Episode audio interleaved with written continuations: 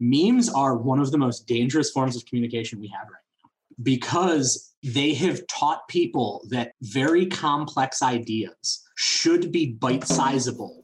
And if not, there's something wrong with them. Welcome to Insert Human. This is a show that is not for everyone. It's for seekers, people like you, hopefully, who are searching for solutions to your problems, the world's problems, and everything in between.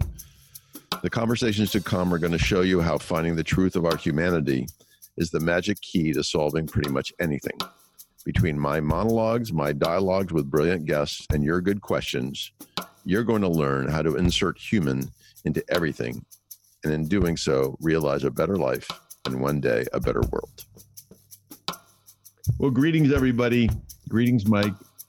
Thank you for joining me today. So, this is one of those serendipitous moments in life, triggered by a serendipitous moment a couple, three, four weeks ago when Mike reached out to me on behalf of his company to ask if I would be on their fairly nascent podcast program. And the company, okay, if I say the company name, Mike, is that cool or not uh, cool? Uh, no, I didn't get okay. permission. Can't do it. It's confidential, people. Anyway, in talking to Mike, we got along famously and began very quickly descending into interesting and call it important conversations about different aspects of the world. We spent a little time talking about politics, one of my favorites, but fundamentally a lot of time talking about humans. And as everybody knows, that's my thing. So after we figured out how I was going to be on their show, I asked Mike if he would be on my show. And he very graciously said, sure. And so, ladies and gentlemen, please welcome Mike Hutchinson to Insert Human. Mike, thank you. Thank you. Thanks, Chris. That was a better introduction than I deserved, probably. No, come now.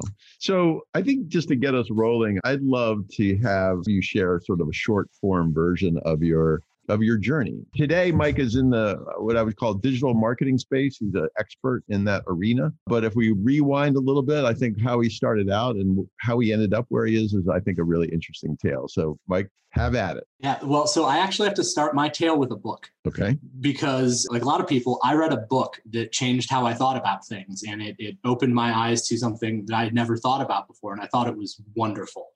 And that book is, where is the sound? It's called Why We Buy by Paco Underhill. It's old now, but it goes into their research in things like how physical touching or physical distance and location to people impact purchase behavior in large groups how if someone brushes against you when you're shopping, you're less likely to buy the thing you were holding because all of a sudden you have a negative experience with that item you were looking at because someone brushed up against you. Wow. And so it just it just wait wait say mind. that last part again. You have a negative experience because why why because that? someone brushed into your personal space like contamination? No, no, not, not even that. It's not something that you think about. It's something that happens because someone got into your personal space as you were looking at all of a sudden you have a slight negative reaction to the thing you're focused on, which is what you were buying, because someone brushed into your personal space and you weren't expecting that. And on a macro level, that means if you put your clothing racks too close together in a store, you won't sell as much because people will be browsing things. And if your store's too busy, the bustle of knocking into people will,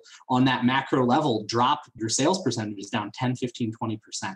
I'm not doubting you, although in the back of the recesses of my brain, there was an entity here in Boston by the name of Filene's Basement. I don't know if you mm-hmm. ever heard of Filene's Basement, no. but it was literally a basement in, down, in a building in downtown Boston, and it was all seconds. I mean, mm-hmm. before that was in the days when seconds really existed, and they would just dump the clothes in there. And there, I think, I don't know what day of the week was, but it was a frenzy. So there are obviously exceptions, but sure. I think what you're saying is generally speaking, it's going to serve you not so well to have people touching people while they shop. Is mm-hmm. that, that's the and, and, that, and that was just like a, a little piece of learning that they got from just watching people shop, watching their behaviors. And they wrote a book on how this affects commercialism at the time. But when you look deeper into it, it really reads into you know, how did, for me at least, how do people react and respond? And how do we deal with that? How do we adjust that?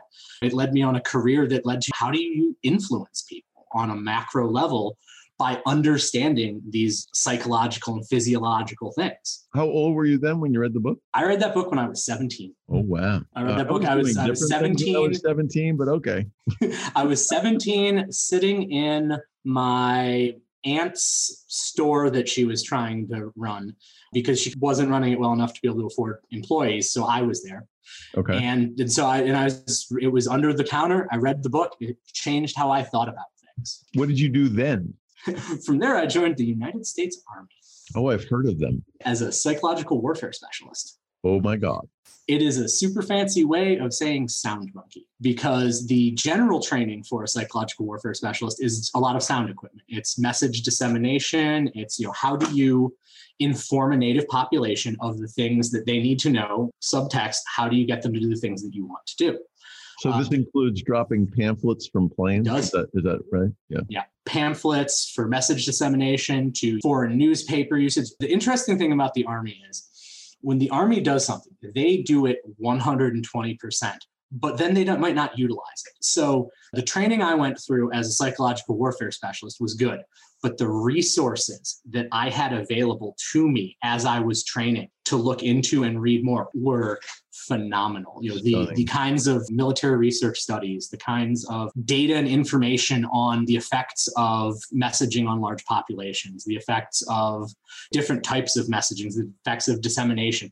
And it was one of those things that if you're not paying attention, if, if you're just there to be a, a rah rah, I'm a soldier, you you get trained at your job and you go out drinking at night, and that's cool if you want to, you've got access to some amazing information that you can really expand your mind with. Is it fair to say that for the last couple of elections, there's been obviously a lot of concern expressed about uh, foreign governments doing what they do in social media to try to sway perspectives to one side or the other.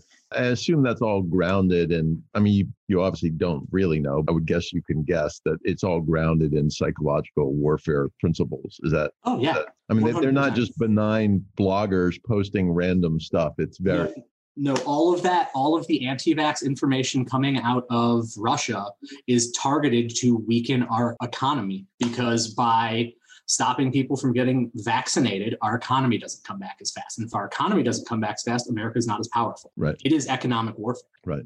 Through but misinformation. But, but, my point in there, Mike, is implicit in it is a behavioral science, like them mm-hmm. understanding what triggers will cause people to react in certain ways. It's not just blindly posting anti-vax messaging, right? Right. It's more sophisticated than that. Is that fair? One hundred percent. Yeah.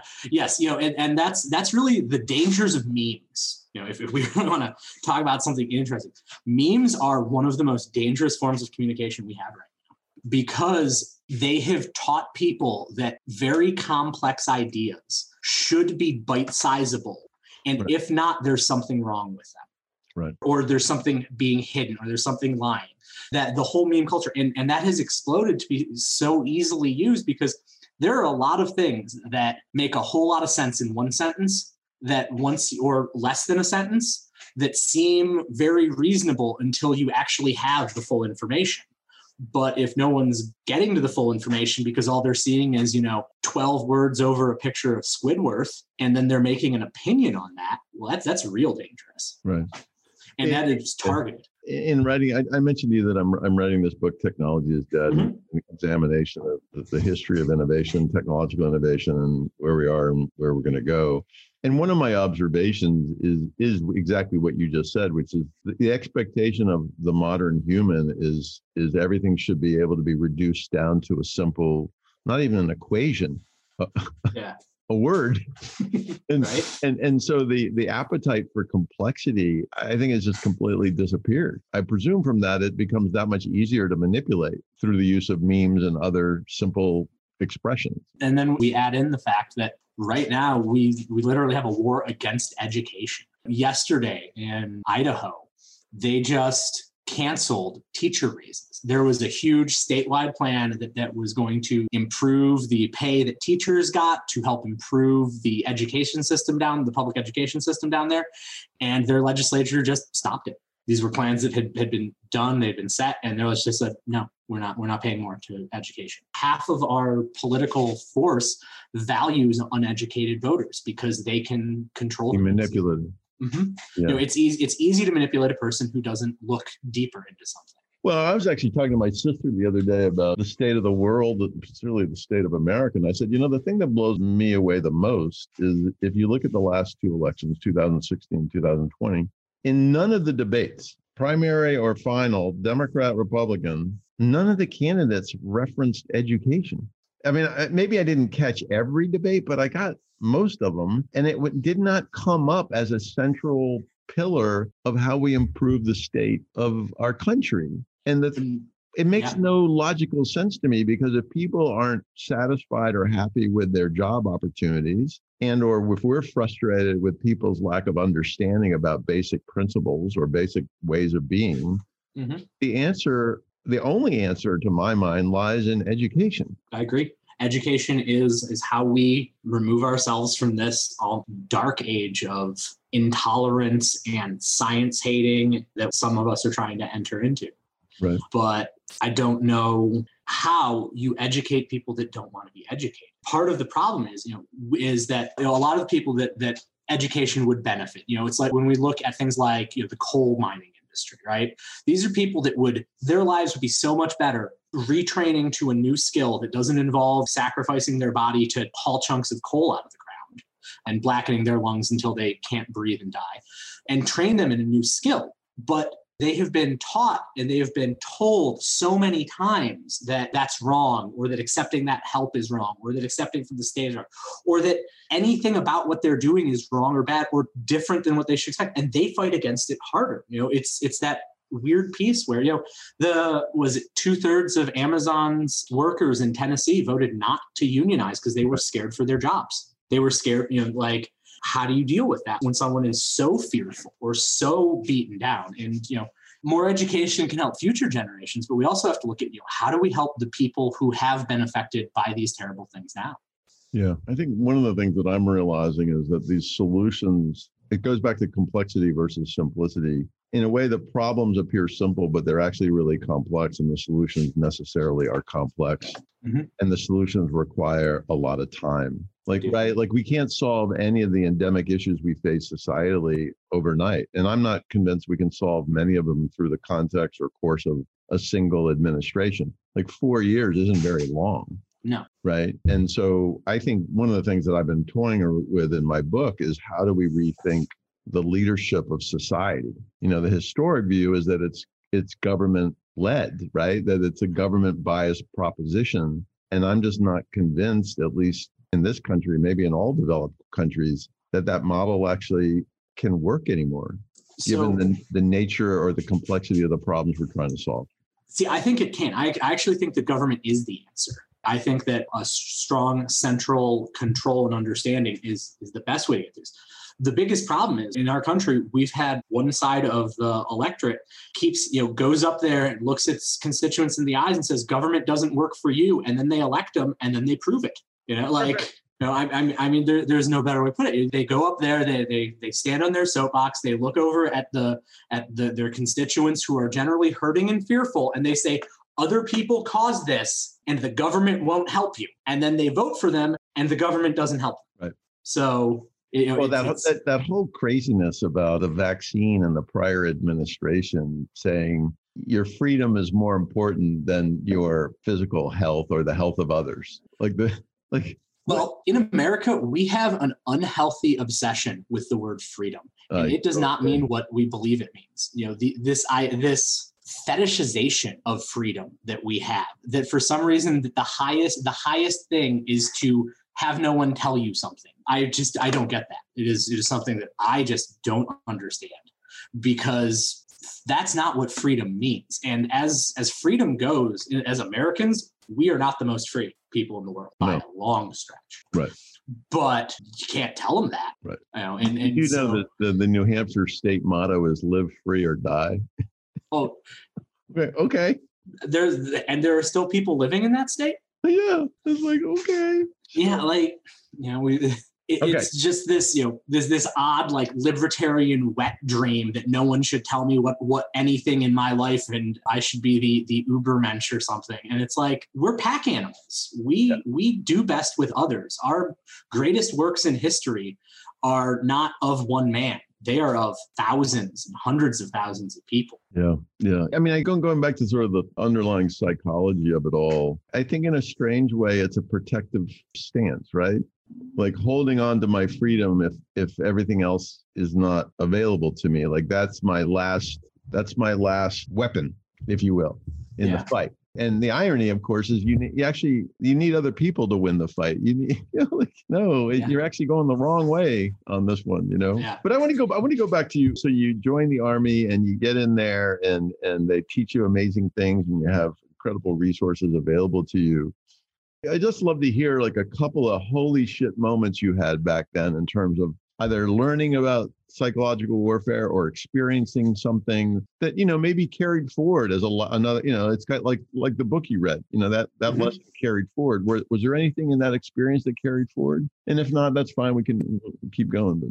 Honestly the the thing that i i really really saw how powerful it was and and it really really gave me the understanding was Maslow's hierarchy. Using that hierarchy when when looking at how to communicate with people, how to disseminate messages, figuring where they are in that hierarchy and how to reach them and reach them with a message to help them get to the next step. You know, things of that nature. Something so simple as you know, if if you know where where they are, you can address their exact problem, and your message is hundreds of times more effective. Especially when we start talking at the macro level you know, when we're talking about influencing a population, well, if you know the population is displaced, well, then you know exactly where they are on Maslow's hierarchy and how to talk to them. And at that point, what lever to pull to get them to do what you want, right. because you know what to tell them to get them to do the thing that you want. I was actually, this is so funny. I was on a call yesterday and I was explaining to a, I'll say younger person, a term that I came upon many years ago when I put the company that I was running, we put all the sales people through a program taught by Xerox Learning Systems called Need Satisfaction Selling. And the big idea for this program, this is probably like early 90s, the big idea was the way to sell more effectively is to first identify the customer's need, then acknowledge the need, then right. present your product in in context of the need, which back then was like radical thinking. Yeah. Because I think back then you sold features. You're like, right. and this and this and this. But this was very focused on need. And I think that's the point you're making is that if you understand where the other person is in the need state mm-hmm. and you present whatever it is you're presenting to them through that lens, the likelihood of adoption goes through the roof. 100%. And just for the audience, for those that don't know Maslow, I like Mike, I'm, I'm a big, big fan of Maslow. The hierarchy of need is probably his most famous output. And it's a pyramid, five levels of need. First level is physiological, second level is safety, third level is belonging, fourth level is self esteem, and fifth level is self actualization. Mm-hmm the vast majority of people live their lives at the my view first three levels of need. Like really yeah. I don't know if you agree with that. I i actually i think that you're being generous. I think i think that uh, especially when we look at our society i think a lot of people are living in the first two. And that's a sad statement. yeah. And, and that is a very sad statement because that that is that is a direct reflection of our society. And I agree with that. And I put I would include the sense of control and safety. Like, why are we all such control freaks? Like, what is that about? Is that like we're well, we're just type A, hyper organized people? I don't think so. I think there's a there's a base level of need happening in there where we don't like feeling out of control because that feels unsafe. Yeah, definitely. I mean, I, I gave a talk a couple years ago, and at some point I referenced Uber and the success of Uber. And I said, you know, why is Uber uh, valued at 130 billion dollars or whatever the number was back then?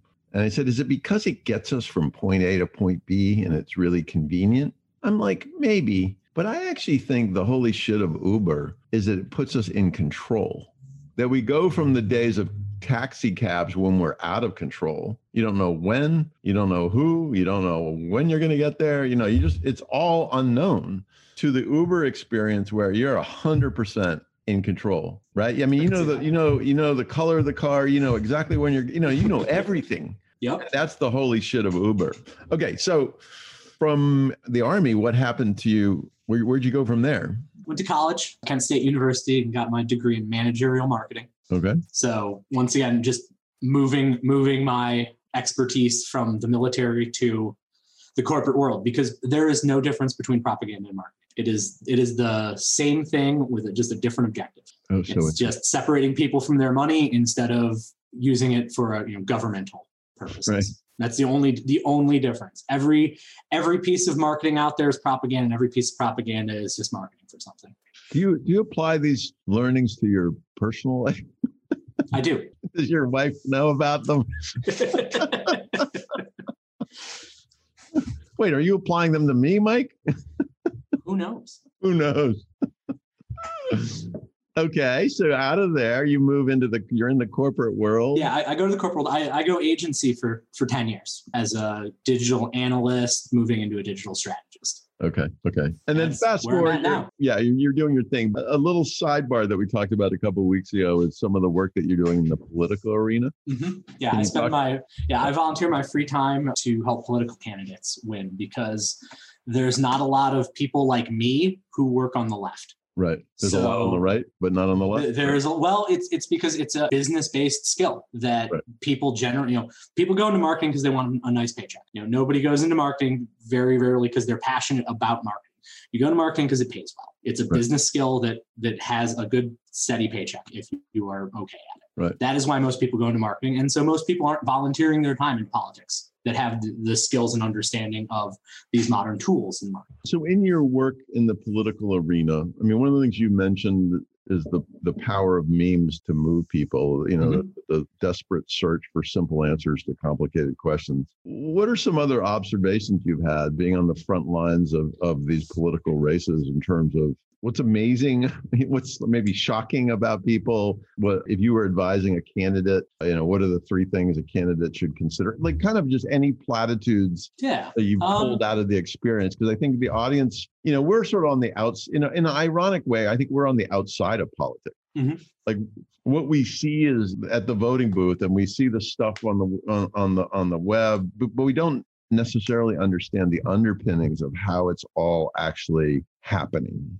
Right. For people who are, listening to podcasts and thinking like, I want to make a difference, I want to run, because that's how you make a difference in our society. If you want to make a big difference, you either make enough money that you could throw it at a problem until it goes away, or you learn, build up, and get into the government so that you can make those positive changes. If people want to make those positive changes, I mean, so first off, starting is the most important part. So many people have grandiose ideas. So many people are, you know, oh, I could do a good job. And you know what? They could. They just need to do it. It is made to look daunting so that more people don't try to be involved, but it is not. really It is, it can be as easy as going, I want to make a difference and starting. That is an effective start because, like most things, it's a system, and the system is designed to keep most people from wanting to participate. Because if more people participate in it, we have politicians, people that are participating in it, well, they have to pay more attention. They have to do more. They actually have to do their jobs if we're paying Right. attention, right? Right. So it is designed to to obscure and make it seem like it's this weird mystical thing. Running for office is as simple as getting a pamphlet, getting enough people to sign sign it in your area. You know, if you're running for mayor, it can take X number of people. If you're running for Senate, you know, you get so many signatures. Get your signatures and just start going. You'll be amazed. People want to help. There are so many people out here that want to volunteer that don't have the ability to because no one's trying to reach out to them, right?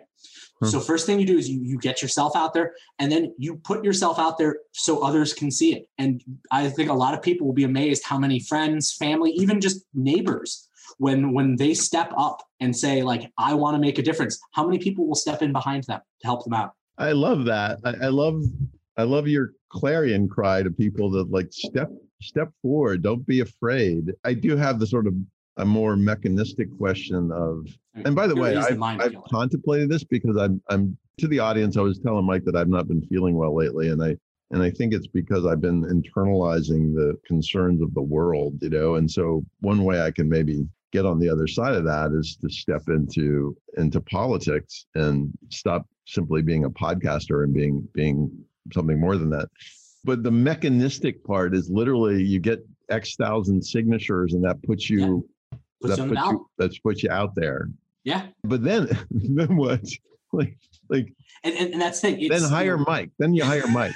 if you're progressive enough, you just call me. I, I'm an idealist. Right. So, I am too.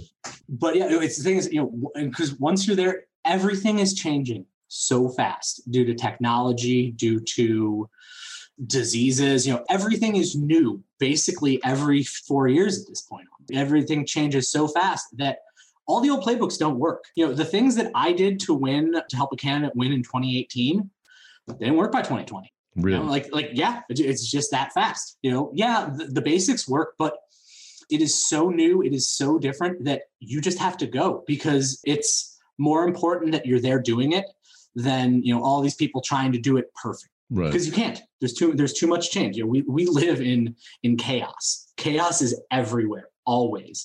And that we think that we can order it is is adorable but it's always there and right. we just have to embrace it. Are there no, are there no basic principles of of going you know on the circuit? Like are like i mean there there are certain things that hold true. Face to face meeting is always better than a phone call which is always better than if you're running as a candidate the most effective thing you can do with your time is knock on doors and meet voters period there is nothing more effective for a candidate's time than one-on-one voters because there's nothing that will change a person's mind more than a one-on-one talk with the actual candidate. It's sort of like it, op- personalizes. It's sort of like the opposite of brushing up against somebody while you're shopping. You know, like at the end of the day, it's still all human. Mm-hmm. Oh yeah, for for the candidates when I work with them, there's there's a hierarchy we look at of how you should use your time. You know, and what one of the things that COVID really threw just just decimated was the number one thing I would tell candidates is it's it's you, you get out there and you knock doors. You could knock as many doors, you talk to as many people.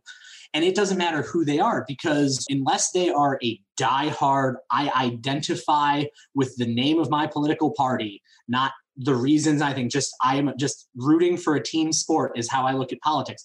Anyone else you can get through to because all it takes is that candidate having a, a good one-on-one conversation with them and bringing up what, what i refer to as it's to get mind share and you get mind share by aligning with a vote so when i have when my candidate's talking i tell them you want to fish out for what issue is important for that voter. Then you want to see where that voter is on that issue. And if you align, and you most likely will, because even the rightest of right people, 90% of the time, aren't that they they are rooting for the right.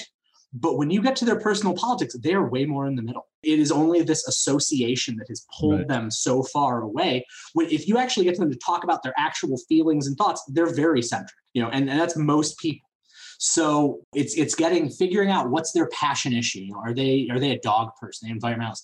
Finding that issue and then getting common ground. As soon as you do that, it doesn't matter if there's an R, a D, an I, whatever's next to your name on that ballot. When they go in there, they're going to remember, hey, that guy was a dog lover. And we talked about that. And you know, I I know that he gets me, and that's a vote. So a candidate's time should be spent talking, but only a candidate has that power when you come to like volunteers, like if I'm just if I'm volunteering to help you get elected, right? I can talk to voters, but I'm not going to sway a vote. I'm not going to sway anybody that wasn't going to vote for you away. I might inform someone who didn't know about you to look more into, and then they might have, you know, they might align with you and vote.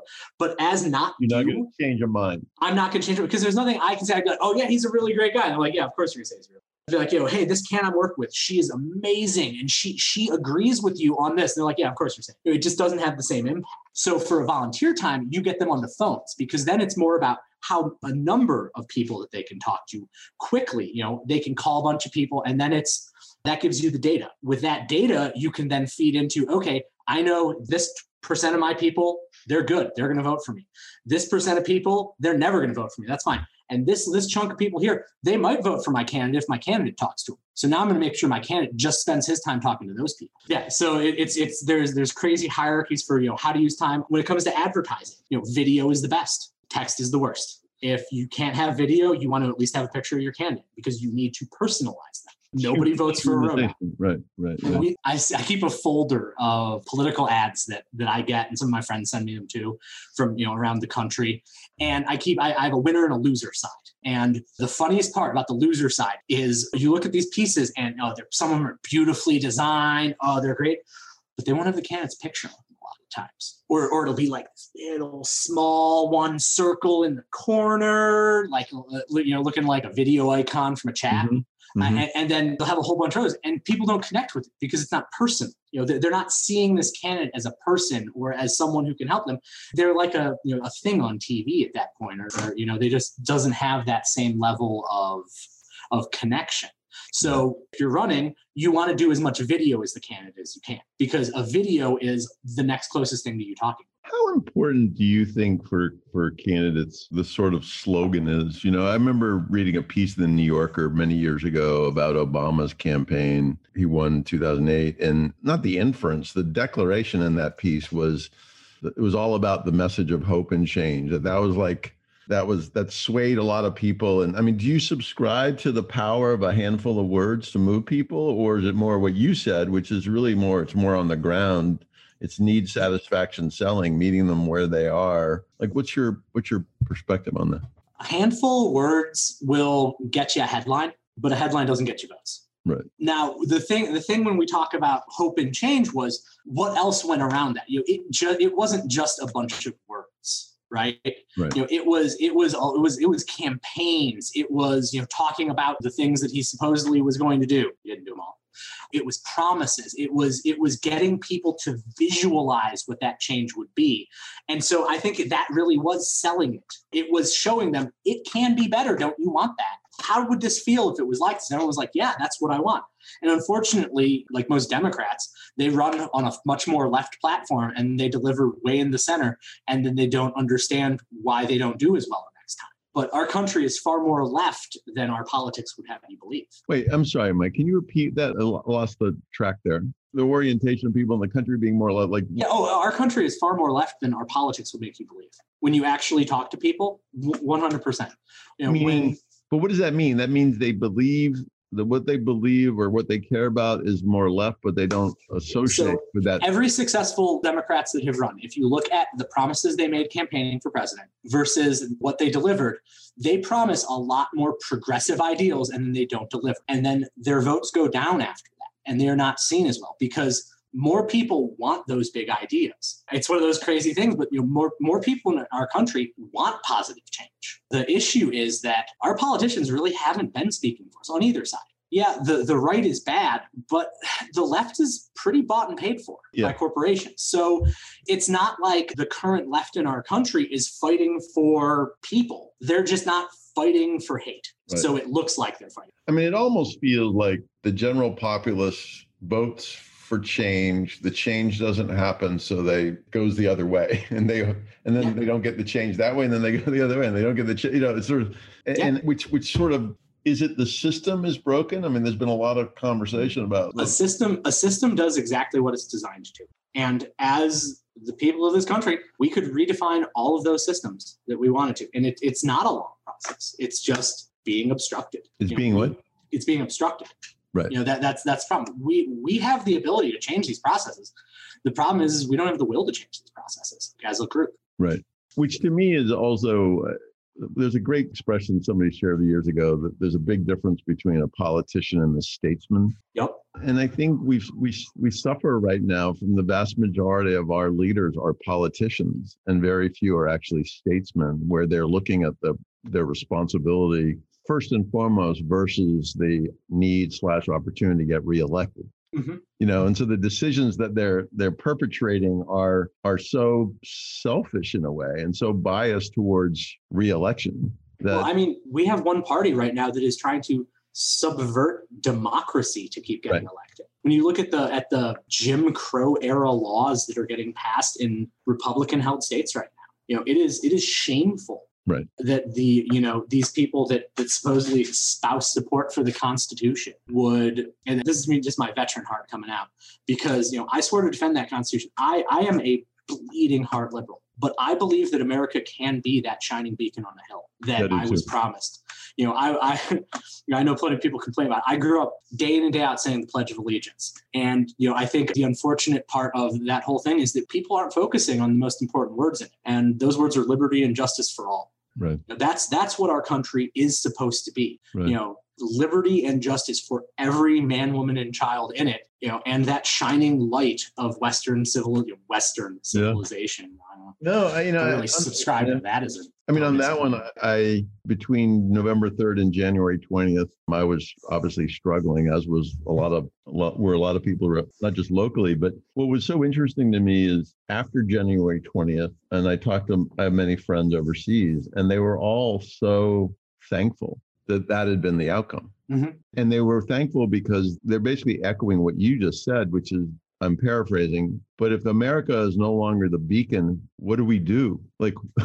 you know, like who is the beacon? What is the beacon? So I, I mean, I, I will go. I, I will say that I don't think America has been the beacon since probably World War II. I agree with that when we look at at our recent history which sadly is the history that they don't teach most people everyone learns about the civil war and and the founding and all that but for some reason we never talk about vietnam when we really should talk about vietnam. I wonder why mike. Yeah i wonder why. I don't um there's because here's the thing how our and how our modern society is shaped is shaped way more importantly by vietnam than by right. ancient rome or greece. Right, right right. Yeah yeah. But it's it's because we haven't been that shining beacon for so long and instead of addressing that some people just want to ignore it. And i don't think that's you know i we can't move forward until we address where we were. And we can't be great until we address why we weren't first. So I, am mindful of the time. I love this conversation, and it turned out exactly the way I thought it would turn out when we first met couple weeks ago. I'm going to give you the magic wand of, of leadership of our country. And with that wand, a wish. Like, given everything that you've seen in terms of our behavior as a society generally and our politicians' behavior specifically, we talked a little bit about education. So maybe that's your wish. But is, is there is there a wish that you would you would want that would would maybe help us get to a better place besides wishing that we didn't fetishize individual freedom. I mean, that that would be my top wish. The American love of freedom versus when we look at societies that aren't individualistic to a fault. Right. When we look at communal societies and how much better they do, I think do we go all the way there? But I think you know education, yes, but I think compassion. I think we lack compassion as a country right now. Yeah. And so if I had a magic wand, it would be to compassion. Secondly, I teach critical thinking and economics in high schools so people wouldn't be made poor by decisions before they understood them. Yeah, which in, in a way, what I'm taking from both of those wishes is higher empathy and higher rational thought. Like the yeah, it's, it's, weird to like, like, well, we need to be more emotional and more logical. Yeah, but I think that, I think that's right, and I think that's the human the uniquely human capacity is to be both of those things. You know, I would argue that we don't teach either of those particularly well. I think a lot of humans are growing up not receiving much in the way of empathy, which then becomes a reason why they don't exhibit much empathy to others. And similarly with, with rational thought or, or critical thinking. But I think those are two wonderful, wonderful wishes. And I, I want to conclude by thanking you for exhibiting both. I think the work that you're doing in your volunteer role, I know is tapping into both of those veins. You're doing it out of the goodness of your heart and you're doing it with the fullness of your head. And God gave you a good head and a good heart. So I love you, man. And thank you for for helping the cause. I'd love to have you back on the show in a month or so and just keep the riff going because it's really it's both interesting to me and really helpful to me. And I and I think I'm guessing helpful to the audience as well. well anything I can do to help, Chris, I would. I'd love to love to come back. I don't. I don't know if I'm that entertaining, but do say so, I would. Well, I think you are. So thank you again for being on the show, man. All right. Well, thanks a lot, Chris. It was great. Okay. Bye. Welcome to Insert Human. This is a show that is not for everyone. It's for seekers, people like you, hopefully, who are searching for solutions to your problems, the world's problems, and everything in between. The conversations to come are going to show you how finding the truth of our humanity is the magic key to solving pretty much anything. Between my monologues, my dialogues with brilliant guests, and your good questions, you're going to learn how to insert human into everything, and in doing so, realize a better life and one day a better world.